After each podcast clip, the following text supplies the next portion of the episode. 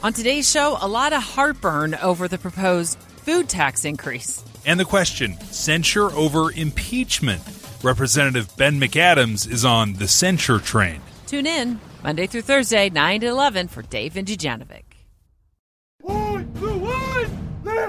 Hi, ever wonder what it's like to face a 350 pound lineman who wants to smash you into the ground?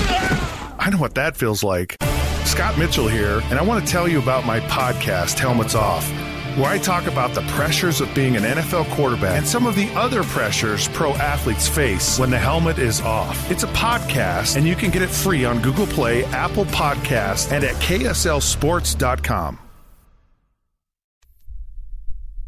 That's exactly, you know, why we do what we do.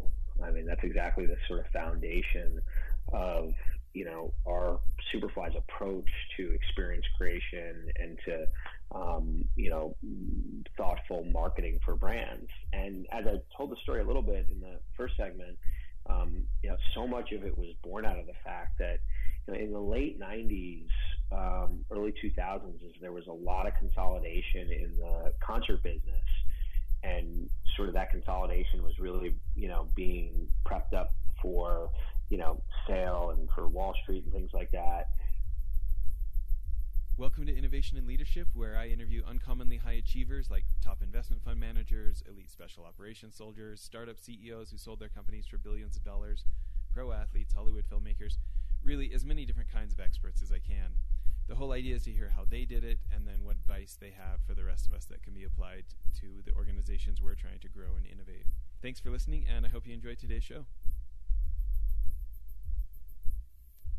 This is part two of our interview with Rick Farman, uh, co founder of Superfly, which uh, started many events and most well known for Bonnaroo.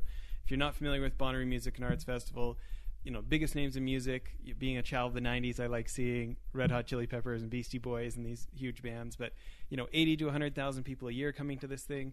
Uh, if you missed part one, please go back and, and hear more about uh, Rick's journey getting to this point. Um, but maybe kind of picking up, Rick, on where we left off, talking about uh, bringing what you've learned in this entertainment and music space and helping brands create a better experience and how, how much people are not uh, just willing to settle for the boring retail experience they've always had.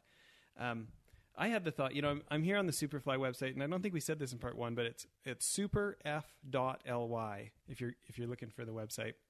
But um, you know, I'm looking at what you guys did for Citi, and I used to do mergers and acquisitions for Citi. You know, starting my finance career down in Irvine, California, and I'm just thinking about how hard it is for big finance companies to be cool sometimes. So, um, selfishly, since I've got you here, my question is, you know, I'm just in the middle of starting another fund. We're probably going to do like a boring, reliable cash flow real estate fund or like a real estate investment trust buying big apartment complexes, right? and taking your sensibilities and your thoughts on making something cool. For somebody like me who says, hey, what if we didn't just do an, another fund the boring way everyone else does? What if we wanted to do something completely different? What's your first thoughts, or what are the first questions you're asking, or where you're going with, with a potential client like me? I, I think it's really starts just with core values and mission, right? Like what is it that you want to achieve? And if the end goal is to make money, that's okay, right? That that that's plenty of people's mission. Uh, but I usually think for most people, it's a little deeper than that, right? That there's some other aspect of why they're thinking about a particular idea or concept. It may be um, because you know uh, something in their business life um, yeah, no, no, that makes tons of sense. Like, I want to make a ton of money for Child Rescue, our charity, so we can pay our own Jason Bourne guys to go save kids from traffickers, right? But at the fund itself, like after studying Warren Buffett for all these years, I'm so annoyed with the fees that go to the financial institutions that are not actually helping people like my parents pay for their retirement. You know, it's almost like there's a lot of leeching off the system. And there's a whole system that tries to tell people they're too dumb to make their own financial choices. You need to pay all these fees to your financial advisor, stuff like this. So I have like this big soapbox about letting regular people know that Warren Buffett says it only takes two weeks to learn how he invests and that you don't need to be intimidated by money and you can create financial security. We don't need to gamble with our investments. We can do solid things. So, starting from there, what, what's where would you go? Well, I think in many ways you just said it, right? Like the the essence of what you just said was, uh, you know, make people realize that they can have ownership and control over their financial lives in a way um, that doesn't make them feel, um, you know, unfairly, uh, you know, handled by by their financial institution. And so I think it's really, you know, I would drill down there very tactically to think through, um, you know, what are the ways that you can show that message is true? What are the ways that you can create uh, concepts and products that um, you know connect to that mission? Um, you know, I, ultimately, you know, sort of where you go with marketing and creating uh, a connection with the consumer starts with that fundamental mission, that fundamental, hey, how is this going to make people's lives better? Almost every product and service at its core has something that is orientated towards making somebody's life easier or better or something that um, you know uh, they need to have um, to, to you know sort of live life and so I think if you just drop all the way down to that level and then um, you know whatever the, the sort of tactics are um, it, it, really depends a bit on the actual product and the actual service. In, in, the case of Citi, for instance, you know, they're they're trying to fashion financial products that you know make people's lives smoother and easier and allow um, them to have vision into their financial lives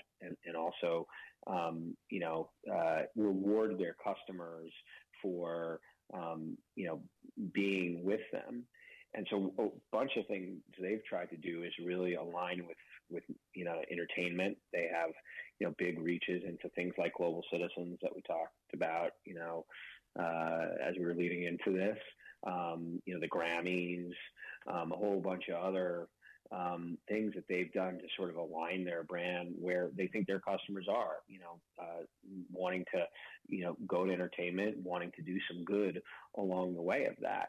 And so what we try and do is sort of amplify that, right? Is come in and create, um, you know, marketing uh, products essentially, whether those are experiences, whether that's content, um, and tie those to um, different, you know, people in culture and entertainment that can help amplify those messages. Um, the, the core of it, I think, if you, you know, ask people who, you know, day in and day out sort of live the Citi brand, what they're trying to do with that is they're they're trying to make their financial lives more whole and easier and reward them for being a customer. So it, it really just comes back to those kind of core fundamentals. Well, that's that's uh, maybe maybe I'll end this train of thought with this follow up question. That then. So I'm thinking about what you're saying, and it, it is kind of like the gut check of like, okay, what is it at the core, right? And maybe my, my final question on this train of thought is for somebody like us, um, if we end up doing this, which we probably will, how do what advice would you have about how to make sure that this isn't like marketing stuff that gets slapped on at the end? You know, like what advice do you have for folks who really want to make it like the core of their being as as like the fundamental DNA of the organization, not just the marketing afterthought? Um, I think that uh, you know, anytime in this day and age that you have the opportunity to live and express your values um, and the purpose of what you're doing, then I believe people rally around that more than ever. You know, I, think it's one of the good things about um, you know where our world is going right now is I think consumers have a ton of choice. Um, I think that um, you know, increasingly uh, people realize that we uh, have a tenuous existence here, and that if we don't become more uh, thoughtful and empathetic, then that's in jeopardy. And so, you know, from a business standpoint, you know, the opportunity there is to bake, um, you know, whatever cause or solution you have to some of the issues that we have in the world into how you do business, into the values of what you do.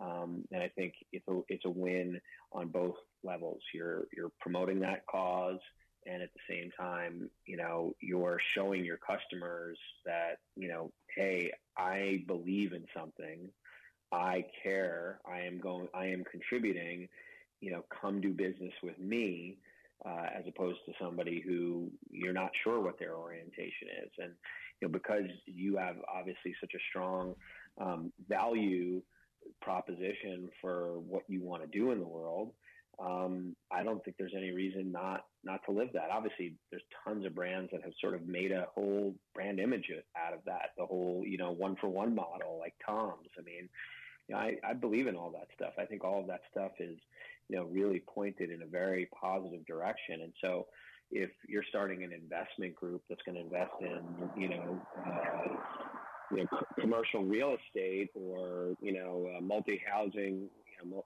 multi-family housing, um, then bake into what you're doing there uh, some sort of value prop that the general person, if you were sitting over a coffee and you said, "This is why I'm doing what I'm doing, and this is how it relates to my business," that they would be able to understand it. They would be able to under- feel the goodness of you as a human. Um, I, I, think that's that's essential, and I think that more than ever, um, you know, those of us in business have the opportunity to live that very uh, in a very overt, very direct way right now. And, and let me say one other thing. I also think that these things can very much center around things that are universal, that aren't political, right? I think most of the world believe in, uh, you know, inclusion as opposed to exclusion. Most of the world believes in empathy and treating people like you want to be treated. Um, and so I think that, that these are not things that need to necessarily be targeted at a particular, you know, point of view on a political issue or anything else. I think it's really, you know, can can be as basic uh, as just core, you know, fundamental human goodness. And I think if you you espouse on that and you show people how what you're doing is, you know, orientated in that way, um, then you know you're you're you're uh, both creating more positivity in the world and creating a, a, good value proposition for your customers. Yeah, I think that's really smart. I think a lot of people kind of assume the other side is uh, just wants you know bad things, and they they're the only ones who want good things.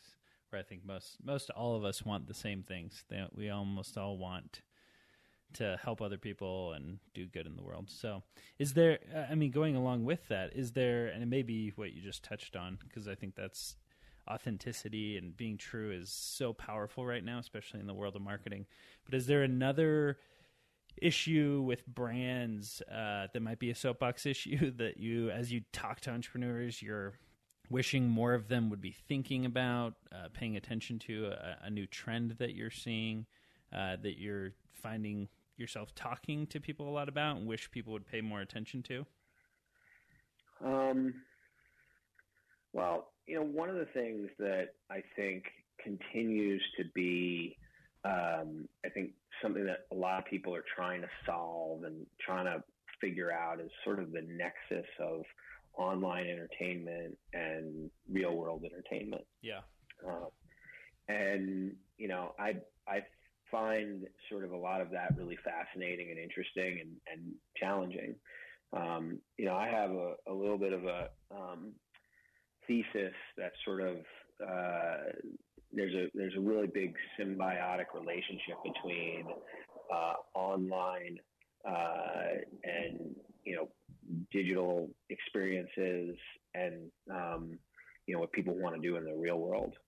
Um, you know, the, the history on that for us is that, uh, you know, Bonnaroo and Outside Lands and sort of the whole festival ecosystem in many ways was built on digital music, social, and mobile. Um, and it was because of and in spite of those things. Um, and I think there's a, an interesting sort of duality to that where um, you know, the fact that people are spending so much time digitally consuming um, means first off that they're really knowledgeable about a lot of different types of art and, and related content. Um, but at the same time, um, feel the need to get out from that and be living in you know a, a, a real world environment and connecting with people in, in real life.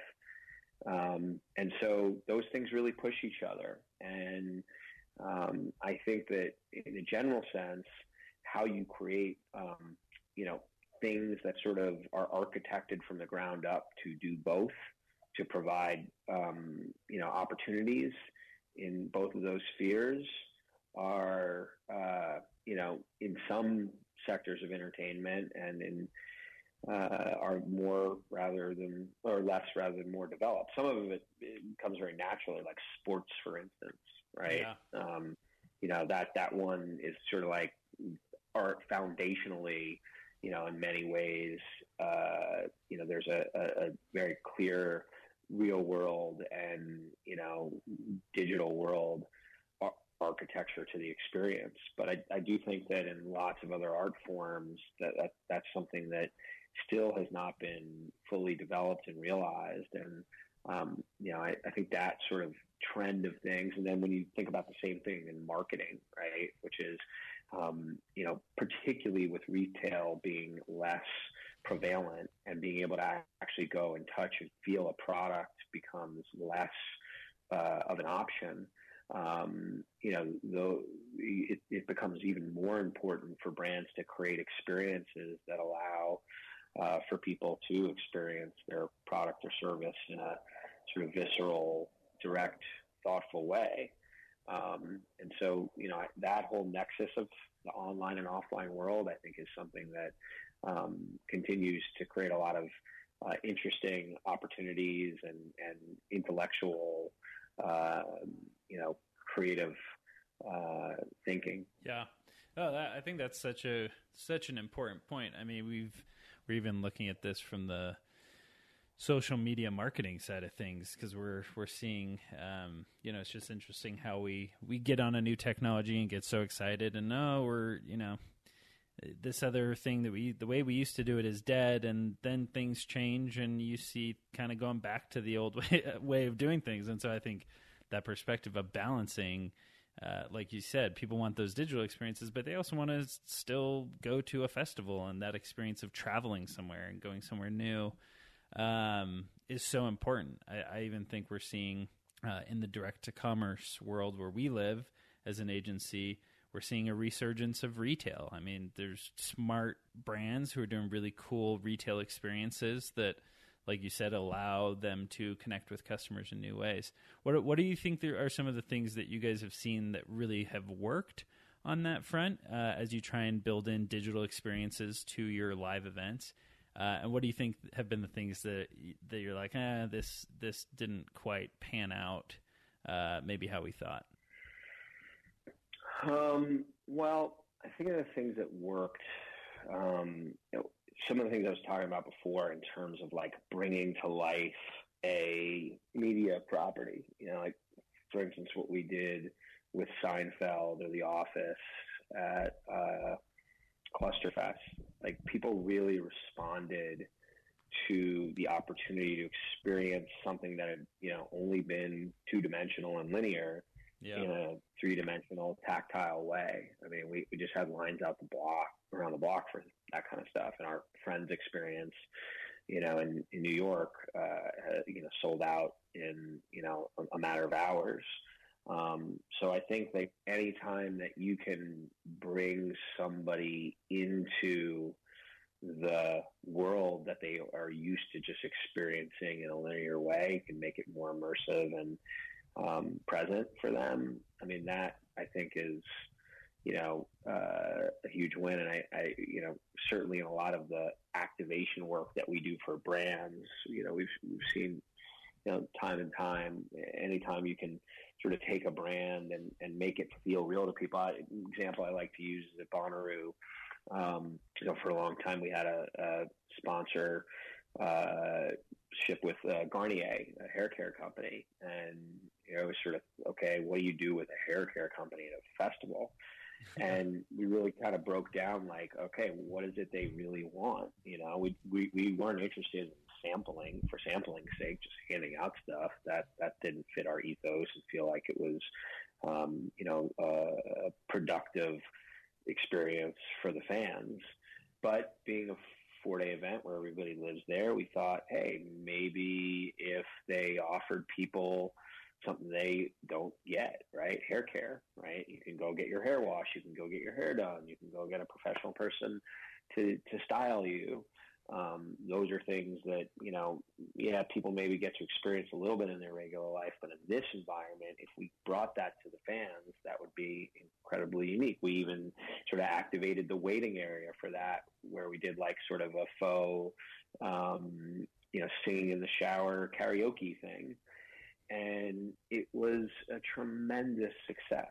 Right? Yeah. I mean, just people couldn't believe that they had the opportunity to do something like that at one of our events. Um, and so, you know, another thing, like uh, another interesting example is, uh, you know, with State Farm, we've done a lot, a lot of work with them. And like, what are you trying to do with insurance, right? Like, what is the value of insurance? It's really to kind of help people in, in difficult situations, right? That's the reason people buy insurance. Um, and so think about when you're at an event and if you need something, if they're there to help deliver that thing, hey, you got locked out of your car, we'll send somebody to help you get it unlocked. If, you know, you need, um, you know, charging for your phone because it, it died somewhere, we'll have rapid chargers there. I mean, there are many different sort of ways that we are able to sort of take that core element of, um, you know, where somebody's uh, product could really be additive to people in, you know, an event experience.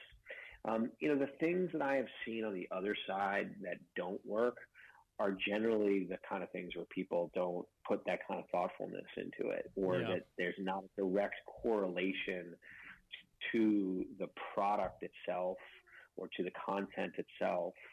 Um, you know, it's more of like a, hey, let's just, you know, set up this little thing to take a photo at or something like that. I mean, those things I think are fleeting and, um, you know, maybe provide a little bit of value, but I don't think they have much, uh, you know, long, uh, tail currency where it's really developing, you know, a, a relationship around that content or around that, um, you know, brand. I think, you know, it's, it's you really have to sort of, uh, think a little bit more deeply and put that creative effort into um, finding those direct connections to what people are experiencing in a linear environment to what they can experience in a in a real world immersive environment. Yeah, it's funny. Uh, I think what you said is just so true. Um, it's been kind of my latest soapbox that the answers to most of our problems are all the cliches we hear. Most people just don't want to do them. Uh, that and exactly what you were saying, like how to make a great digital experience connect with the real world is just hard work and putting in the effort most people don't want to put in. And i think you guys have really shown that with uh, it's fun just even looking through the the office experience and the friends experience and seeing the pictures and people's excitement of this real digital thing that like you said a 2d experience brought into the 3d world. So pretty amazing. You know yeah.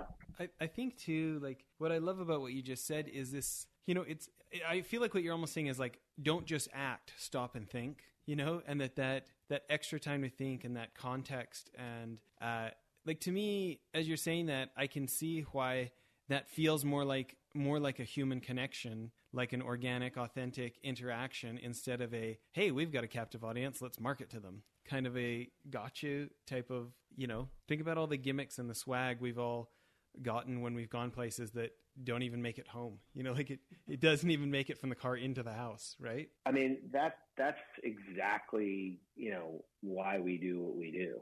I mean, that's exactly the sort of foundation of, you know, our Superfly's approach to experience creation and to, um, you know, thoughtful marketing for brands. And as I told the story a little bit in the first segment, um, you know, so much of it was born out of the fact that, you know, in the late 90s, um, early 2000s, is there was a lot of consolidation in the concert business. And sort of that consolidation was really, you know, being prepped up for, you know, sale and for Wall Street and things like that. Um, you had a lot of really unthoughtful uh, brand, uh, you know, executions where, you know, just logos and uh, cheap stuff was being thrown up all over the place. and you know, I think audiences just had a really visceral reaction to that. I know we did as as fans. We were like, we don't want that stuff in our grill all the time. We just want to go and have a good time. And you know that that as we launched Bonnaroo, we recognized that um, really the only way for us to take advantage of the opportunities that the brand community presented uh, was through really thinking about you know how we would want to see that stuff manifest how we how it could create value for us as a fan. And it's the mm-hmm. same principle that we think about every day when we are sitting with a brand who wants to you know work with us. It's all about hey yes there's a million tactical things that we can do we can get really creative but like at, at the core is hey how do you want your customers to feel about you? How do you want them to feel you relate to culture and arts? And you know, we're always looking for that that sort of core thing that we can then expound upon tactically. And most of the time, it's not that hard to find, right? It's not hard mm-hmm. to find for a hair care company or an insurance company how they can, you know, make people's lives a little bit better um, through, you know, uh, some creative uh, type of content or uh, activation. And yeah. so that's really, you know, such an opportunity I think we have in the world right now is that consumers in general, you know, are smart and savvy and have access to so much information and have a voice that they can, you know, uh, you know, give the world uh, feedback and amplify the experiences they have with brands. And so it's imperative today that you know brands uh, who are consumer facing um, really um, you know create these touch points with consumers that are uh, direct and filled with um, lots of thoughtful, careful uh, development of um, those particular tactics and, and, a core reason to do so. And you know that that's fun. It's fun work to do when we get a project where we get a brand who's willing to think that way. Um, you know, the creative people in our company always do their best work because they they know that there's a endpoint of delivering something of value to to the audience, to the consumer, to the fan. That that's what we all want ultimately is to make things a little bit better. And I think most you know people who work uh, in in thoughtful companies, you know that's that's what they that's what drives them every day. Yeah, it's the job and the money and having to take care of stuff, but kind of most jobs can provide that if you if you can really you know, to have your teams working on something that provides the opportunity for them to make people's lives a little better. Um, I think the amount of quality work that you get, and the amount of retention you get of your team, and all those things are uh, unmatched with any other way to do it. Yeah, love it. Well, listen, this is great. We appreciate all the time you gave us. Um, for people who who do want to connect with you and talk about that, maybe for their company or whatever, where's the best places for them to connect with you? Yeah, so uh, in general, you know, our website is uh, superf.ly. So there's no .com or anything on the end of it. It's just superf.ly. Um, and there's, you know, a bunch of contact information on there. And I'm an accessible guy. I'm on LinkedIn. I'm not that hard to, to find. Uh, I, I try to be responsive to everything. I, I can't always do it, but, um, you know, just a quick story there, you know, really early on, uh, there was an agent who um, was a big time agent, a guy by the name of Dan Weiner. He's kind of a legend in you know our business, in the music business, and um, you know early on it was always really hard for us to get people to uh, respond to us because we were just a small little bunch of kids in New Orleans trying to put on concerts. Um, and I always was so impressed and so admired that Dan would always get back to us. He would res- always respond to a call or an email. And, you know, it was one of those things for me in business where I was like, oh, I want to be that guy. You know, I want to be able to do that. And um, you know, for people you know that are are starting out or that are maybe you know down the road in their business careers, I, I just find that like the ability to just get back to somebody and be responsive is such a core human thing that I think if you do it, you know, sometimes it feels difficult and challenging. And don't get me wrong, there are times when I have to have my assistant do it or things get lost on the shuffle. But, you know, for the most part, um, I really, you know, uh, try to be really diligent about just, you know, getting back to people, especially if they're reaching out to you directly. And so, um, you know, as I said, I'm I'm I'm an accessible person, and I try and uh, connect with people and build my uh, perspective and network uh, at all levels uh, as, as much as I can. Love it. Thanks again. Thanks everybody for listening. Thanks.